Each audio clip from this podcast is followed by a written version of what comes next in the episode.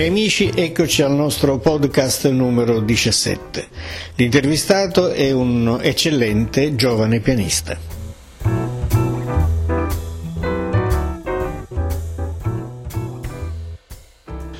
Ciao a tutti, sono Checco Fornarelli, e pianista di jazz italiano, jazz musica mi piace definirla così, e presentiamo il mio nuovo album del mio trio Outrush.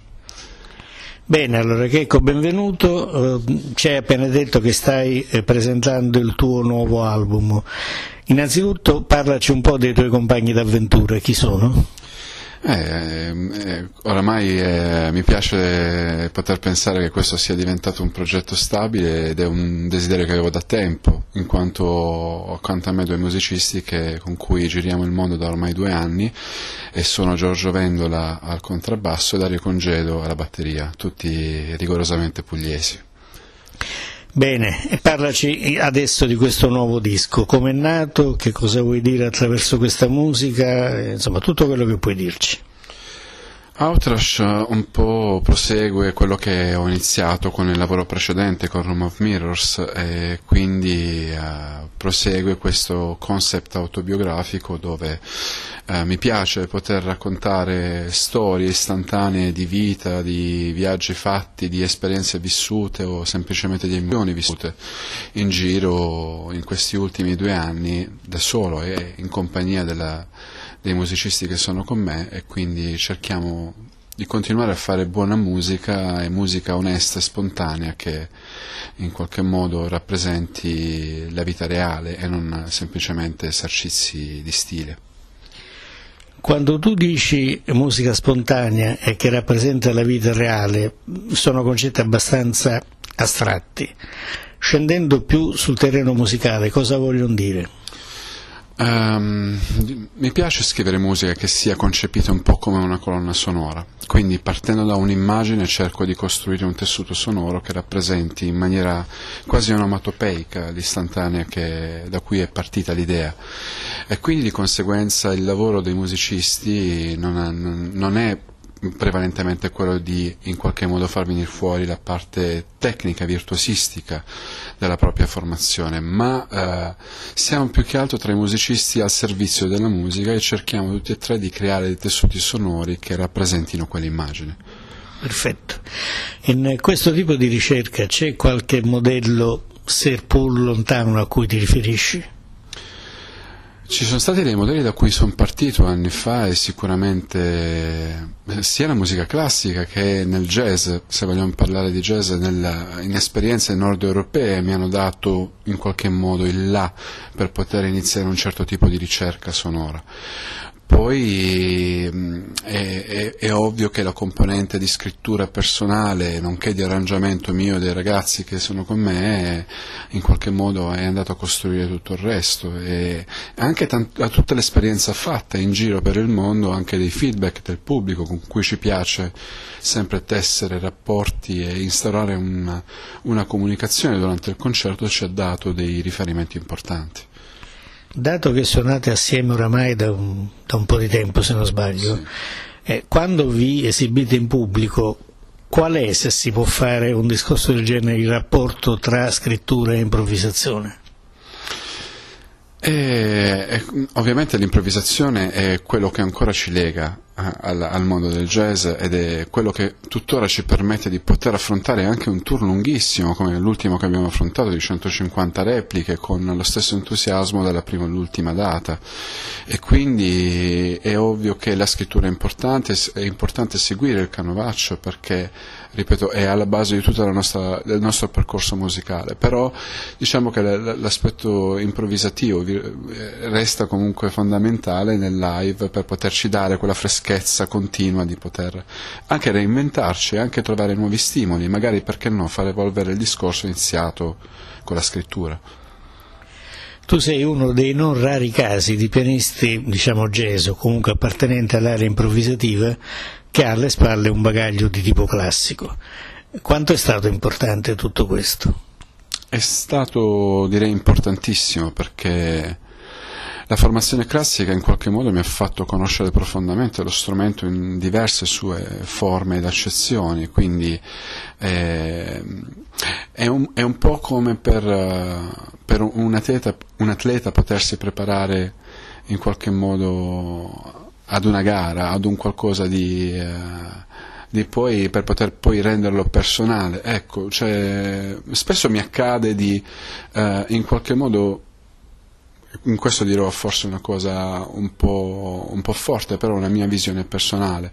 In questo tante scuole di jazz in qualche modo eh, racchiudono fra quattro mura tanti nuovi giovani che si approcciano a questo tipo di, di musica perché danno dei, in qualche modo dei cliché da, da, da, poi seguire, dei canovacci da seguire, in qualche modo frenano la, la, possibilità di creare un discorso autentico. Quando qualcuno mi ha chiesto di, di poter fare lezioni, la cosa che gli ho consigliato era di, di andare da un insegnante di musica classica, conoscere profondamente lo strumento e poi fare quanti più ascolti possibili e quanti più esperienze possibili con i musicisti. Come è nato l'amore per il jazz, quindi? Per me è nato eh, veramente per caso, avevo 18 anni e fu a causa o grazie ad un regalo di un amico che mi regalò una compilation nella quale c'erano tre brani di Michel Petrucciani e io non conoscevo veramente nulla del jazz né tantomeno avevo avuto mai curiosità per questo genere musicale e fui folgorato e da lì volli conoscere molto di più e iniziai ad ascoltare quanti più musicisti possibili che facevano parte di questo mondo e è diventata la mia vita da allora in poi. Ci vuoi parlare della tua esperienza francese adesso? L'esperienza francese è stata importante, Sono, ho vissuto lì per tre anni, mi ci sono trasferito perché, eh, come, come, molti, come, a molti miei colleghi succede, perché c'erano delle amicizie, dei contatti, ero lì perché in quel periodo suonavo con Flavio Boltro, con Manu Roche e c'era questo discorso di, era prima del, del mio secondo album e volevo in qualche modo creare un progetto per ringraziare la figura di Michel Petrucciani. Infatti il secondo disco lo dedicai a lui anche se eh, non, non, volli suonare i suoi brani perché mi ritengo, ritengo sempre che sia eh, doveroso rispettare la, l'autenticità della scrittura e dell'esecuzione di un musicista come Michel Petrucciani o come tantissimi altri che solo eh, hanno potuto suonare la loro musica ed è difficile in qualche modo renderle onore come, come si dovrebbe. Questa è una mia, ovviamente sempre una mia visione personale. E quindi da lì eh, c'è stata questa esperienza che mi ha dato tanto, cioè, ehm, in termini anche di stimoli, perché mm, voglio dire mettere fuori il naso dalle quattro mura domestiche gli dà la possibilità di conoscere come, come va il mondo, anche quali sono diciamo, le tendenze, le, gli approcci anche degli altri musicisti all'infuori eh, dell'Italia, insomma, e quindi tanto mi ha dato. Anche quando sono tornato, sono tornato con una consapevolezza diversa. Tu oramai hai viaggiato parecchio, quali differenze sostanziali trovi tra la scena jazzistica italiana e quelle oltre frontiera? Cioè, qui vorrei fare un, un distinguo fra la scena da, dal punto di vista dei musicisti e la scena dal punto di vista del, del pubblico. Eh, dal punto di vista musicale l'Italia resta pur sempre uno, uno, scenario veramente importante perché abbiamo dei musicisti di grandissimo valore, di grande caratura e dalle tante idee. Spesso queste idee non hanno la possibilità e la giusta attenzione per potersi esprimere o per poter trovare una, un auditorio importante per poter poi evolversi e crescere. Ehm, d'altro canto c'è la, lo scenario del pubblico, dalla, da, dal punto di vista della, sia degli addetti ai lavori che del pubblico. Ho trovato molta più curiosità all'estero e soprattutto un pubblico giovane, sia anagraficamente che, che mentalmente. Eh, c'è voglia e c'è educazione ad ascoltare anche qualcosa di nuovo, anche quelle che sono eh, nuove idee, nuovi messaggi e anche eh, un certo rinnovamento anche dello scenario jazzistico europeo, che è ovviamente un qualcosa di assolutamente diverso da quello eh, proprio degli Stati Uniti, dove lì è, nata, è nato come genere, quindi è, fa parte delle loro radici. Tra le tante tue collaborazioni con musicisti diversi, ce n'è una che ricordi in modo particolare perché?